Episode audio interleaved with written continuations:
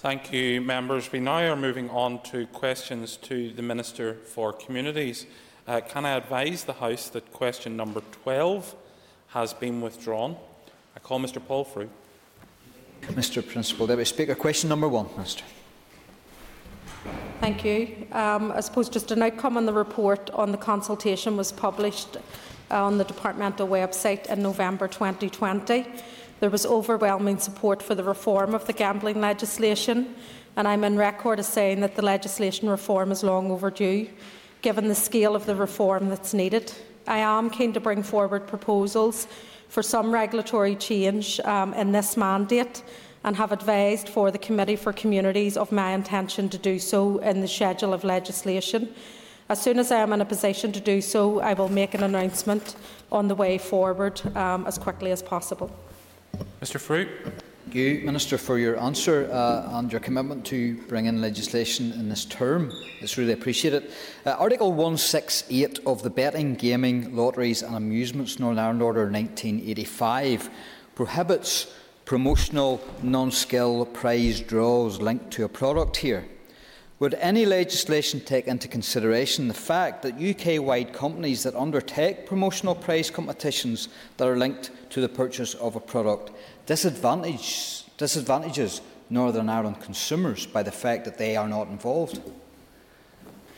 Yes, well, those issues were picked up on in terms of the consultation and engagement that has been ongoing, and part of that um, will be coming forward in changes um, in the time ahead. Mr Robbie Butler.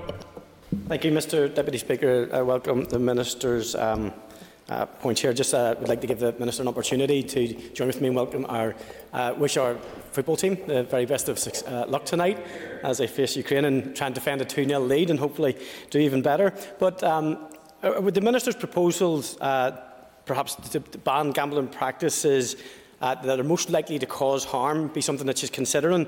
So, uh, such things like free bets, free spins, VIP schemes and re reverse withdrawal um, functions?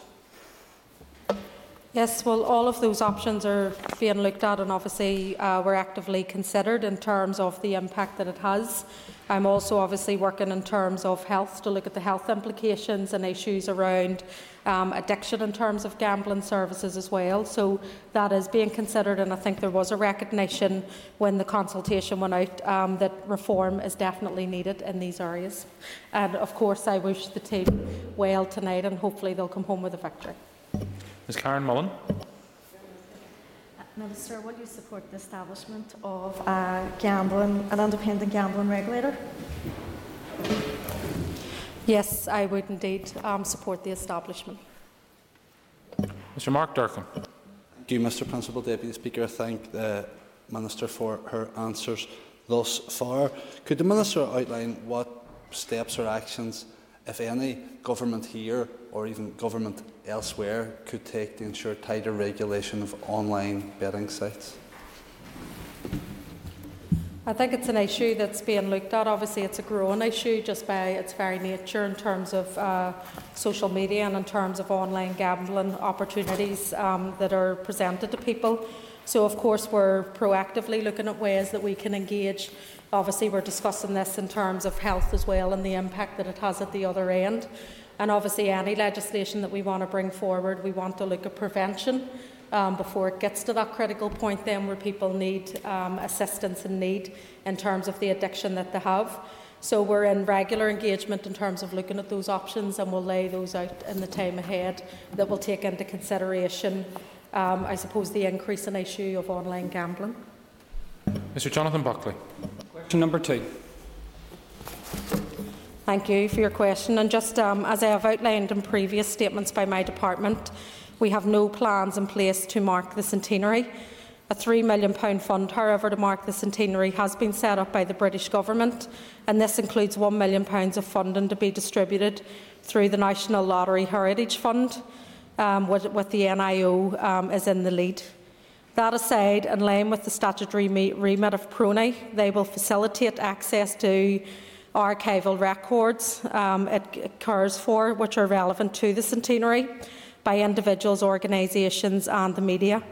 PRONI will also launch an A-level educational resource entitled 1900 to 1925 Crisis, War and Revolution in May 2021, which comprises a range of archival material covering the period, including sources relating to the establishment um, of Northern Ireland State and opening the Northern Ireland Parliament. Plans have been in place for some time now across a number of our arm's length bodies and other funded organisations to mark the centenary, and I have asked my officials to write to you separately, just providing you with an update of their plans. Mr Buckley. Well, Deputy Speaker, sadly, the Minister's answer today confirms verbally what indeed the Minister confirmed to Mr Allister in written format that, in a sense, the Department of Communities will not fund the centenary celebrations in Northern Ireland. Many people in Northern Ireland will rightly view your callous snub of the centenary uh, as a recurrent and running theme within Sinn Féin for Centenary Stone, and now a department which has so much responsibility, no funding coming forward. So, can I ask the Minister, when will the Department of Communities, plural, step up and respect the cultural aspirations of a significant community within Northern Ireland? Well, firstly, there's nothing callous in my approach, and I have to say that right now to the member, and I think it's unfortunate that he's trying to use those remarks in terms of this question. The reality is, is that I think anything around the marking of the centenary, when you look at the decade of centenaries, and I was involved extensively in this in Belfast City Council as my time as a councillor, where we did manage there to agree a programme that looked at all of these events in the context of one event has an impact on another.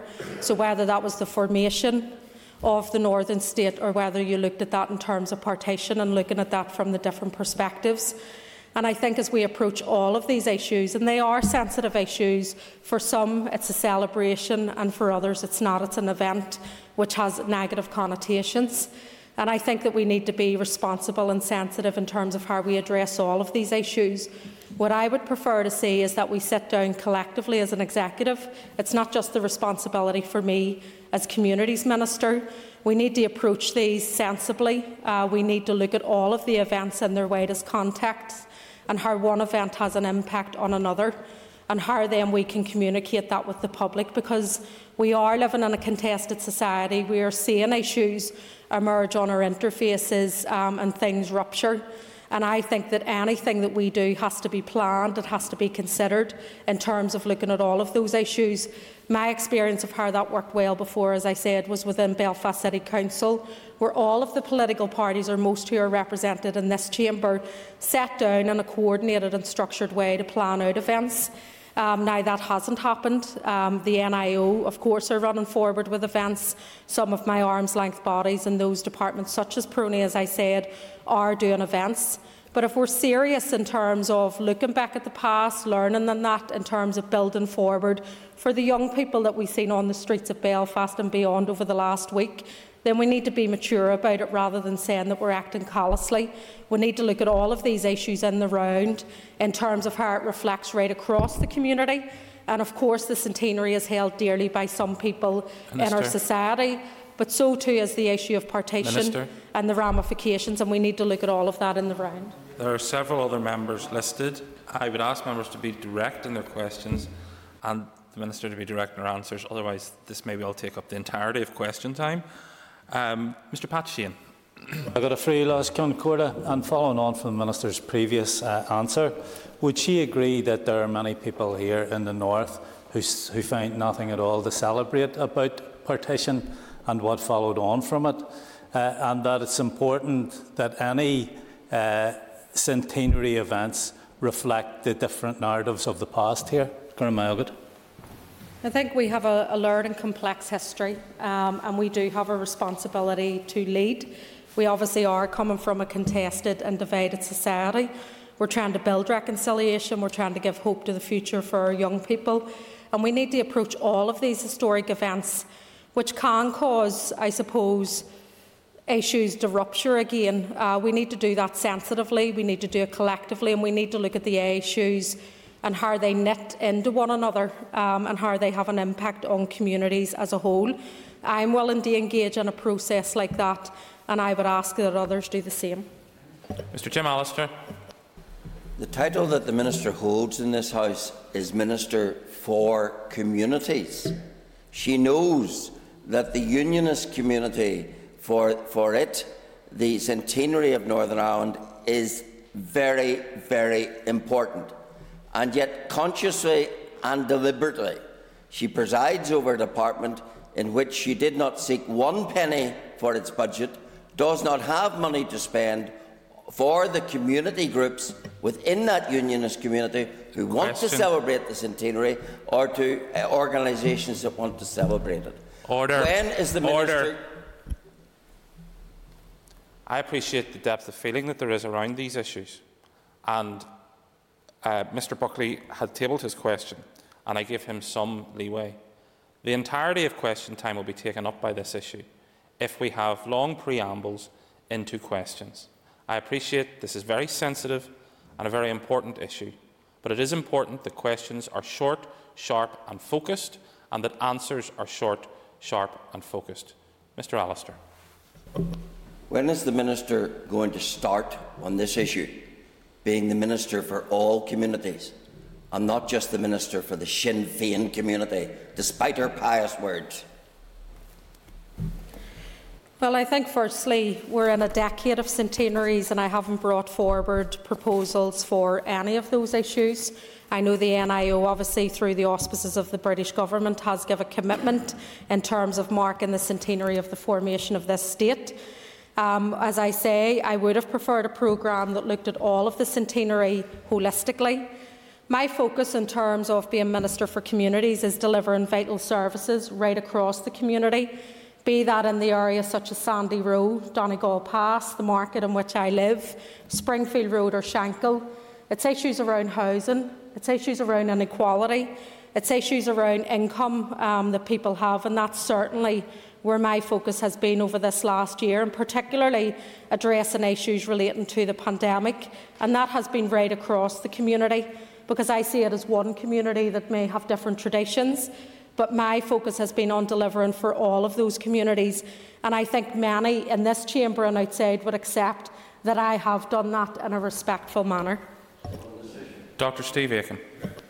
I thank the Minister very much indeed for her comments so far. And indeed, may I welcome the remarks made by the Deputy First Minister in regard to HRH Prince Philip, which is very much respected by our community and indeed by across of Northern Ireland. But in view of that and the spirit of reconciliation, could she and her party not see the way forward to agreeing to having just even a centenary stone here in, on the grounds of Stormont? Because I think that would say just as much. I think, in terms of all of these issues, I mean, I've said it before, and you'll know yourself being a, a party leader. We all have a responsibility to look at the community as a whole. We are coming from a divided society, and we know that anything around symbols can cause tension. And I think the best way, the mature way, is to sit down collectively with all of the parties. I know my party is willing to do that. I know I'm willing to do that in terms of being a minister. Um, we need to sit down collectively on how we can address these issues so everyone feels that their issues and what's important to them are addressed in a collective manner. As I said, I have given a good example of how that was done in Belfast City Council, looking at the issue of Home Rule, looking at the issue of the Covenant, looking at the 1916 Rising, then starting to look at this most recent period in terms of the centenaries uh, that we're approaching. That was done in a collective way with principles in terms of looking at all of the issues. And I think that that is the best way forward. It has been practiced in Belfast. The sky didn't fall in. Every party around that table, as I say, that's represented in this chamber, um, has, has welcomed the approach that was taken. And I would say that if people are serious in terms of looking at the whole community, looking at the aspirations then of individual identities and needs, then sit down collectively around the table, sit down and work. I'm willing to do that to look at all of these events because the centenary is important for a good section of the community here, but so too is looking at the issue of partition and the ramifications that that had. And again, I accept people will have different perspectives around that, but let's sit down and see how we can mark all of these events collectively rather than trying to rip each other down. Because what example is that sending out to the young people that were on the streets of Belfast and beyond over the last few weeks? We need to be seen to be providing leadership on these issues, and I would welcome that leadership has to come across this chamber and with all the executive parties, and I'll play my part in that. Claire Shugden. Uh, thank you, Principal Deputy Speaker, and thank you, Minister. Um, I appreciate that the Minister and others do not wish to recognise the centenary, but is this not a lost opportunity to look forward for all in Northern Ireland by perhaps investing in youth um, and, and, in doing so in the name of NI 100? For me, uh, the centenary is about looking forward, and I think there's a real opportunity to do that. For all the issues that the Minister herself has raised, I think we have to look at how we unite Northern Ireland moving forward, and there is an opportunity through NI 100. Well, firstly, I do recognise the centenary. I recognise that it's an historic event that happened, um, that it still has an impact on our society here today, well, what way you look at that society and what your hopes are forward. My view is, is that also partition happened, and it was a reality as well that also had an impact. And we need to look at all of these issues in the round in terms of how we address and organise programmes that can be bought into right across our communities and across society, and to do that in a coordinated and structured way. Because if it doesn't, then it becomes a free for all, it becomes then a fight and an argument. And I don't think that's good for the young people out there or for society as a whole. I have seen in good practice how this has worked. Um, and I just think that we need to be looking at examples like that that I've said and build on those in the time ahead. But that involves all parties um, around this assembly. Are they willing to buy into that? Are they willing to sign up the principles that looks at all of these events, that looks at it from the varying perspectives that, that, that are out there? I mean, I attended Covenant events. I attended dinners to mark the Battle of the Somme and others. Um, some people chose not to do that at that time, and that's the type of responsible conversation and leadership that we need to have. I'm willing to engage in that, and the question is, is everybody else? Mr John O'Dowd. Uh, Everett, free last uh, cast over three, three, question three. Thank you. I've set out an ambitious and long-term plan to increase the supply of social and affordable housing and reduce housing stress. However, these plans will take time to come to fruition. And whilst I share your concerns that there are a number of applicants for social housing and those in housing stress continues to grow. The projected outcome of my plan is about ensuring the supply of social homes and ensuring that it can meet the increase in demand. Crucial to this is the protection of social homes we have, ensuring that they can be maintained and ultimately through the Housing Executive in a revitalised form, being able to access borrowing to sustain um, itself and to build again. It is the new build programme that is short, in the shorter term is the key action that we can take. And one of my priorities is to enhance the investment and the increase in new social home starts. Once the budget for 2021-22 of the Housing Development Programme has been finalised, I will announce further details on the new social homes that will be started very soon. I am aware that the Housing Executive, um, that the current projected housing need for North Lurgan is for a further 168 new social homes between now and 2025 and the Executive are committed to working with the housing association sector to bring forward new social home proposals to address that need. I understand the Housing Executive and social um, housing associations have been forwarding a high volume of proposals for the North Lurgan area over the past 12 months, and I'm pleased to advise um, that new housing schemes providing 39 units are due to be complete in the area later this year. Mr O'Dowd. Uh, thank the Minister for answer. I welcome the Minister's plans uh, for social and affordable housing moving forward. Uh, and I, I, thank the Minister for agreeing to meet me on housing issues in North Lurgan and rural areas within my constituency because the waiting list uh, continues to grow. Will the Minister undertake to keep the pressure up on the Housing Executive on social housing providers to ensure that housing is provided in areas of most need? I think, yes, definitely. As part of the housing statement that was given last year, there are a number of strands of work in terms of looking at housing supply, in terms of looking at the social housing development programme, looking at issues of ring fencing in those areas of greatest need as well. So there are a number of areas um, that I will be bringing forward proposals in the short term, but indeed I've also given a commitment in terms of the overall revitalisation of our housing sector and ensuring that we are meeting those critical demands going forward, that I will present those plans to the Executive that will be costed and timetabled before the end of this Assembly mandate. Call the Deputy Chair of the Communities Committee, Ms Kelly Armstrong. Thank you very much, Principal Deputy Speaker. Um, Minister, thank you very much, and I absolutely support your commitment to social housing. But can I ask if you could assure this House that you're, you are committed to shared housing? We've recently seen disgraceful actions happening in Carrickfergus. Um, can you assure this House that you will dedicate to providing shared housing where people from all cultures and backgrounds are able to live together, and that we stop enabling housing zones that exclude based on religion, culture, or race? Yeah, I think recent reports in recent days are really unfortunate and obviously need to be condemned, and I, I know they have.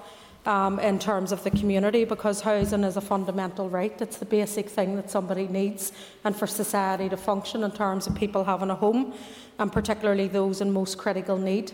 Um, so I am committed as part of the housing transformation. It is about building suitable, affordable, and sustainable housing for those who need it um, and to build it where they need it as well. And of course, that will include um, a composition of shared housing uh, going forward as well. I mean, obviously, we are doing a number of programmes and we'll, we, will be looking at that as part of the housing mix going forward. I'm more than happy sorry, to discuss it with the member um, as a follow up. Mr. Pat Catney. Thank you, Mr. Deputy Speaker. Thank you, Minister. Minister, can you give an update on the abolition of the rights to buy?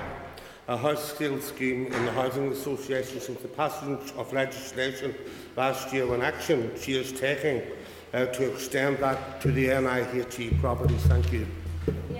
ongoing at the moment around bringing forward a consultation on the future of the Housing Executive House sale schemes, and this will be brought forward in the coming weeks. Mr Robin Newton. Thank you, Mr Principal Deputy Speaker, and I thank the Minister for her answers so far. Minister, would you respond to the report uh, of yesterday in the Belfast Telegraph, which indicates that, uh, and as the current situation stands, that in 20 years' time we will not have met the housing need?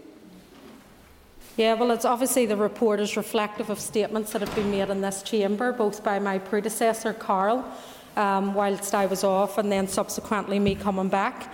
That's part of the critical reason that a statement was brought forward in November in terms of revitalisation of the housing executive, because one of the biggest issues is obviously to deal with the historic debt. I know we have um, gladly already dealt with the issue of corporation tax exemption, and that has obviously been really good. But we need to be getting the housing executive to build again. There are issues there in terms of supply, and we're bringing forward a housing supply strategy to look at these issues as well. Uh, we're also looking at the issue of homelessness and revising that as well. And there's been some good learning as a result of COVID in terms of how we proactively work better with health, in terms of looking at issues of prevention, and also actually sustaining tenancies for people that they don't repetitively become homeless again. So all of those issues are part of the revitalisation agenda. Obviously, we're bringing forward some in terms of the house sale scheme because I recognise that on average we're building 1,800 homes a year. Nearly 500 of those are being sold off then in terms of the house sales scheme. So we need to fundamentally deal with that in terms of not depleting the social housing stock that we have there. And that's one of the areas that I'm looking at in the time ahead. Whilst being more ambitious with the housing development programme, 1,800 homes a year is not enough, and we need to have better ways of developing Land is an issue, and obviously we're looking at the land and supply strategy as well. Minister, we're trying to work with local councils around that, but happy to share more info in terms of that uh, programme. Ms Rachel Woods. Deputy Speaker, and I thank the Minister for answers so far. And the Minister touched upon corporation tax in her answer to Mr Newton. On the 3rd of March, the Minister stated that the Housing Executive has paid almost 58 million in corporation tax, money that could have been invested in homes for the benefits of tenants. Can I ask then how changes made to corporation tax structures and financial savings stemming from it will be measured? And will savings be reallocated to address housing waiting lists, quality and added benefits for people?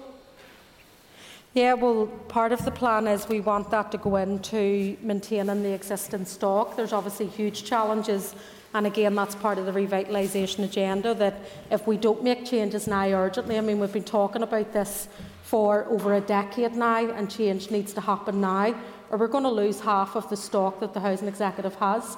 That's the hard reality, and that's part of the cost and analysis that we're doing. So it is really good and significant, obviously, that the issue of corporation tax is now being resolved. Um, and obviously, we want that to go directly back in then um, in terms of that function around maintaining the properties that are there and then looking at new models going forward that the housing executive then can borrow in terms of having a more ambitious house building programme as well. Mr Declan McAleer. Uh, Kester question number four. So I'm pleased to say that 887 uh, grant awards have been made for a total of £16 million.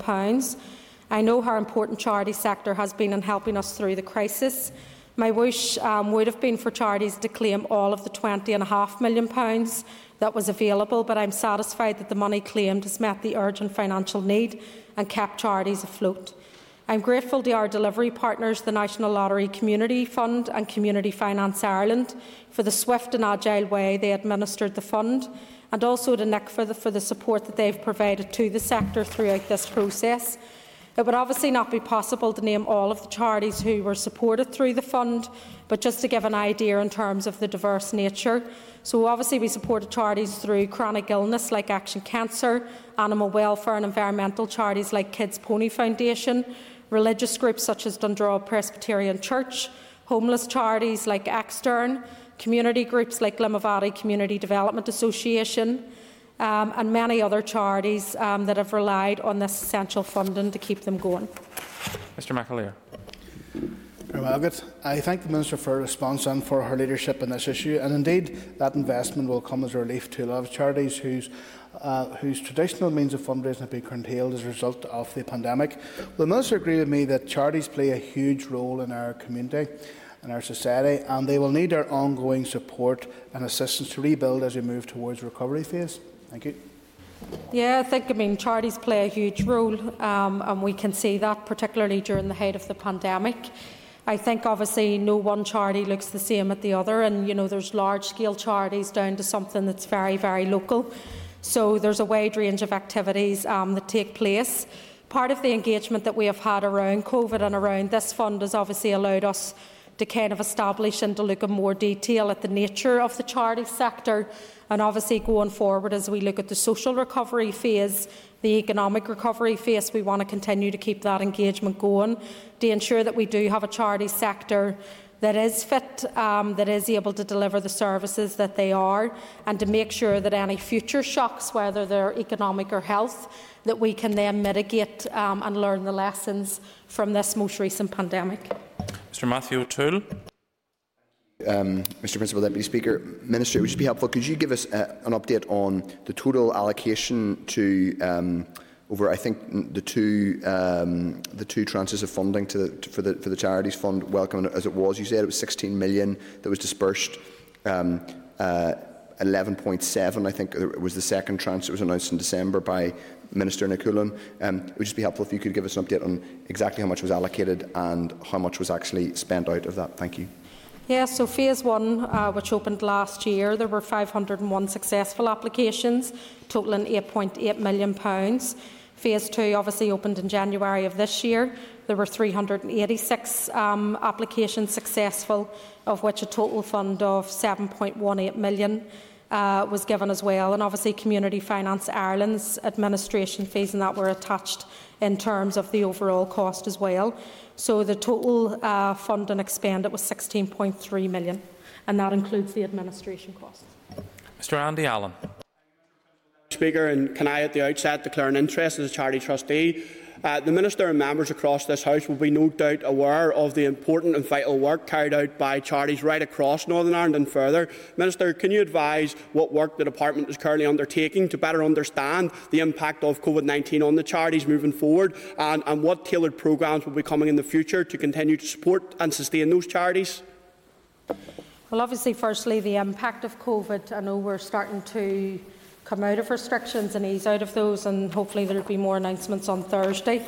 Um, and we'll be keeping a watch and brief in terms of the immediate issues that charities are facing. So obviously this funding was up until the end of the financial year. So we'll continue to keep that um, abreast and to look at that, just like other funds that have been administered. There's obviously been good learning, as I say. I mean, the pandemic has allowed the department to re-engage with charities in a way that maybe hasn't been done in a while in terms of looking at the needs, in terms of looking at the impact of the charities, in terms of the learning of the pandemic as well, in terms of what it has exposed within our society and the vulnerabilities of certain sections and groups.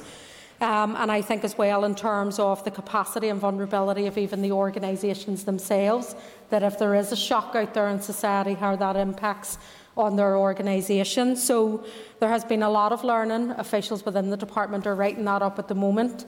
And obviously we want to move forward um, to see what way we can support the charities, looking at the relationship that we've established with the lotteries, um, with Community Finance Ireland and also with NICVA, who have done some really excellent work in supporting those charities as well.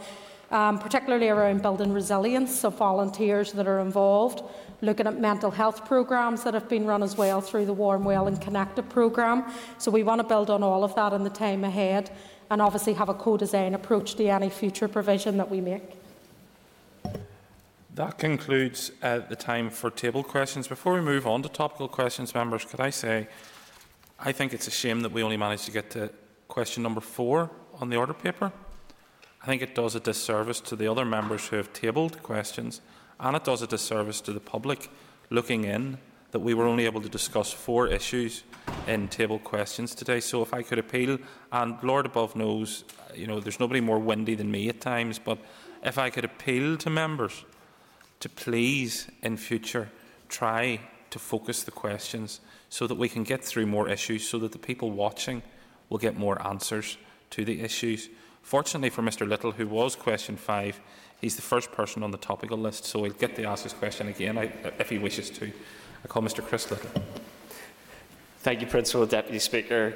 Can I also wish the Northern Ireland women's football team uh, every success in the second leg of their Euro 22 play-off against Ukraine tonight for what would be a historic victory uh, and a major tournament qualification for the Green and White Army. And can I ask the Minister for an update on the sub-regional football stadia fund?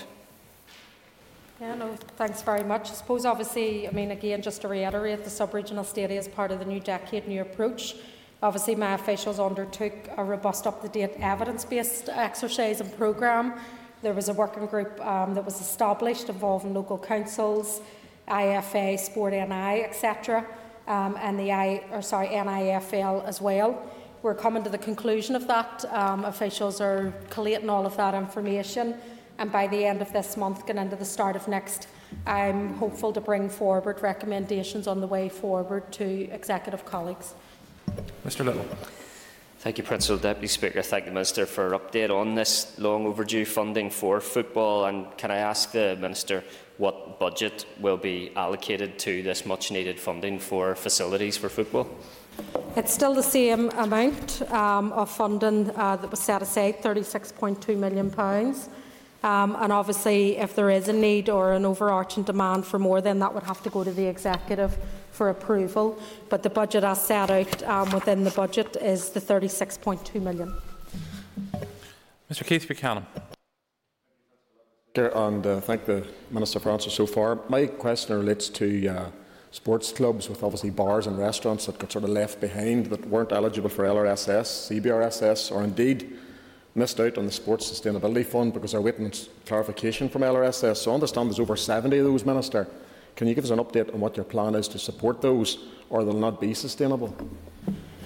Well, I think when this issue arose, obviously the Sports Sustainability Fund had already opened, so I wasn't able at that point to pause that fund or to make changes um, or to allow any new applications in terms of when that closed for applications to be received. I know there has been some concerns, and obviously I've had some engagement. The Sports Sustainability Fund did allow that if they did operate a bar and they could show that those lost earnings have an impact in terms of their sport, they could apply under the Sports Sustainability Fund. Um, I did hold a meeting with the uh, Minister of Finance, obviously, to look at the issue as well, and I know officials were discussing it. Um, the difficulty is, obviously, the fund has closed. We have administered uh, the funding around that, and if clubs didn't apply, I can't change that in a sense. But obviously, we're considering to look at that to see if there are any new funding opportunities um, is there another round of sports funding that could be looked at? Um, or could LRSS be amended, which I don't know if it could, because I know one of the concerns was that if it's on the rateable value, then a smaller sports organisation could be receiving more than a huge hotel, and there would be a disparity there then um, in terms of some of those issues. But again, we're keeping a watch and brief. I mean, I haven't been and update it with requests from sport organisations raising concerns directly. I just know from some of the dialogue, I mean, there's been issues and we've raised it. The difficulty was they didn't apply for the scheme. Um, and if they had done so, they would have received the funding.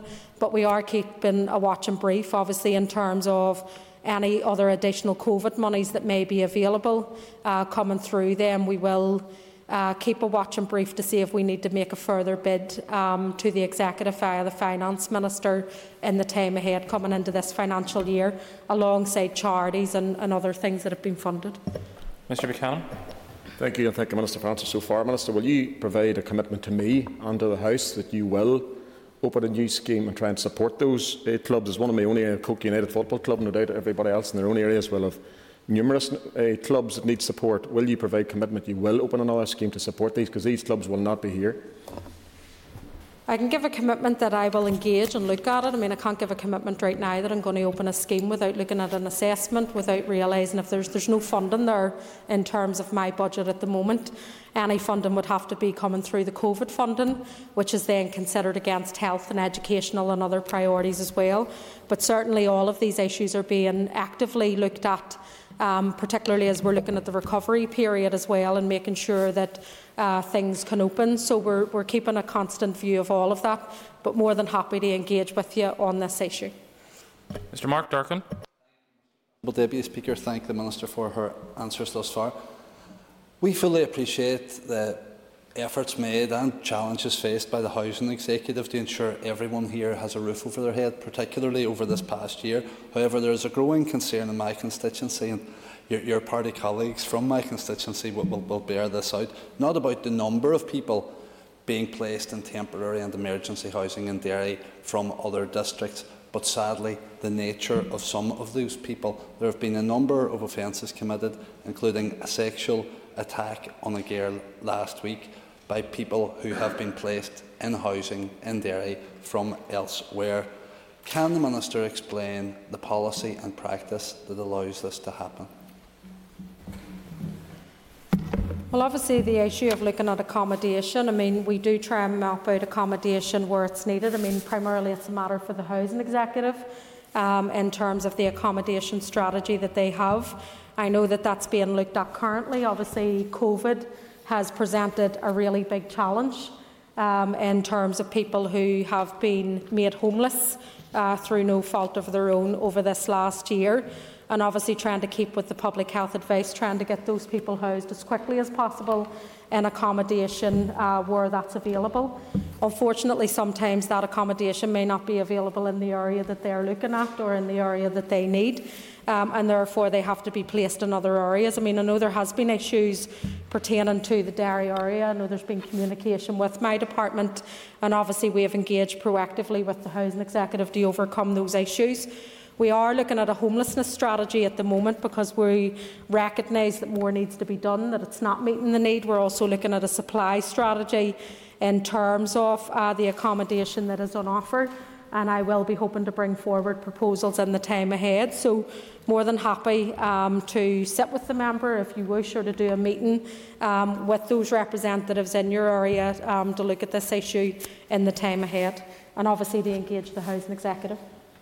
Mr. Durkan. Thank the Minister uh, for that answer. Just want to, in case anyone's in any doubt, I want to place on record that Derry is an extremely welcoming city. We've opened our arms, our hearts, and our doors to people from all over the world uh, seeking refuge and a better way of life. So I'm, I'm glad, and I've just asked the Minister to, to confirm that she will commit to working with the Housing Executive, the PSNI, other agencies, and extremely importantly, communities to ensure improved management and minimise risk when it comes to the rehousing of known offenders. Yeah, just to concur, Derry is a lovely city. Um, it is very welcoming, and any time I've been there, I've been uh, welcomed by uh, the community across the board. I'm more than happy um, to meet and to sit uh, with the housing executive, with communities and others to discuss any of these issues. So, if a request comes in, I'm more than happy to um, accept it. Ms Martina Anderson. Um, Minister, can I ask you how you intend to tackle regional inequalities in relation to the allocation of arts funding uh, that's distributed across the north? Thanks very much um, for your question. And obviously, this is an issue that obviously has been raised recently, uh, obviously by yourself and the previous member who has spoken. I know at done a meeting, for example, with Derry artists and those in the northwest as well and obviously the issue of uh, regional disparity had come up. Um, the paper that they had presented, I mean, I would agree with most of what was in the paper that they put forward, and I know that's reflective of organisations in other parts of the north as well. I mean, obviously, we're going to be looking at a renewed culture and arts strategy going forward. For me, uh, the issue of equality around access and participation and how public funding is spent is going to be um, an important consideration as part of that strategy. And again, a commitment that I gave that we will do a co-design approach um, with organisations and with the sector and with the community on, ground, on, the ground in terms of the devisement of that strategy going forward. Mrs Anderson. Uh, Minister, as you know, for me it's always about standing up for Derry, so there's a lot of uh, goodwill uh, from all you said today about our constituency. And we do thank you, as the members, for a very positive meeting uh, with the arts sector. And there's fantastic community arts uh, organisations. I know you've met Studio 2 and um, the Nerve Centre, for instance, and many others, not to leave anyone out. So, Minister, can I ask you, given that Derry receives less than £21 per head of population, compared to Belfast in the allocation of arts funding. Will you tackle this by ensuring there will be a robust and dedicated strategy to, to tackle this stark inequality? Suppose just as I say there, I mean, I recognise the, the brilliant work that arts organisations, both at the grassroots and also strategically, what they do um, in terms of building communities, in terms of the contribution that it makes to the economy, in terms of just giving an outlet and an offering for people to engage in arts activities and programmes. Um, and I suppose as part of the review and the strategy going forward, it is my commitment that the equality issue around access and participation in terms of public funding will be one of the key important considerations of that strategy. Now, if we could call up Mr Colm Gildernew on the screen. Mr Colm Gildernew. I went to prayer last year and you and thank you, Minister, for your answers to date. Minister, um, can you provide us with an update on the new Riverine, Riverine Community Project in Strabane and Lifford?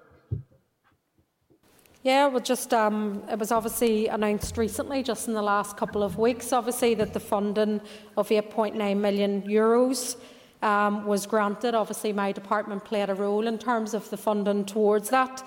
And obviously, this project is a cross-border community park which links the Strabane and Lifford areas together in cultural trails and looking at the history in terms of looking at peace and reconciliation um, as well, and also just physically connect in the communities that live there and allowing them the opportunity then for open green space. So obviously, it's an excellent project. Um, I know I've engaged. Uh, obviously, through press and through a video um, for the amazing work. I mean, this has been over a decade in the making um, in terms of this project. And I gave a commitment that once the regulations allow me to do so, that I want to go down and visit the project just to see it uh, myself as well. So I look forward to that. Mr Gildernew for a supplementary. Cormac Minister, and I thank the Minister for, for your commitment to this project and the significant investment your department is making.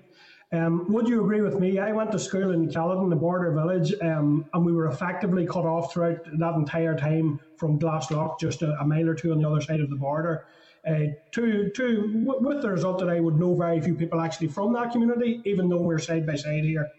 So would, would you agree with me that projects like this are crucial because the border has artificially stunted the potential of those communities which straddle it?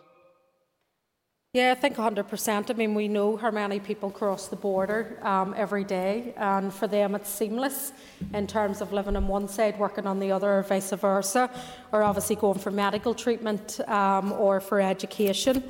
And obviously, the more that we can build connections between communities, both physically and also through programmes, um, to promote cohesive communities, to promote reconciliation and peace building, but also vitally to deliver services essential services that people need, be that education, health or other, um, then I think that that's a good thing. And whether that's in the border constituencies or whether that's in our city communities that feel disconnected from cities or town centres, restitching and reconnecting those communities back in together um, is a critical area.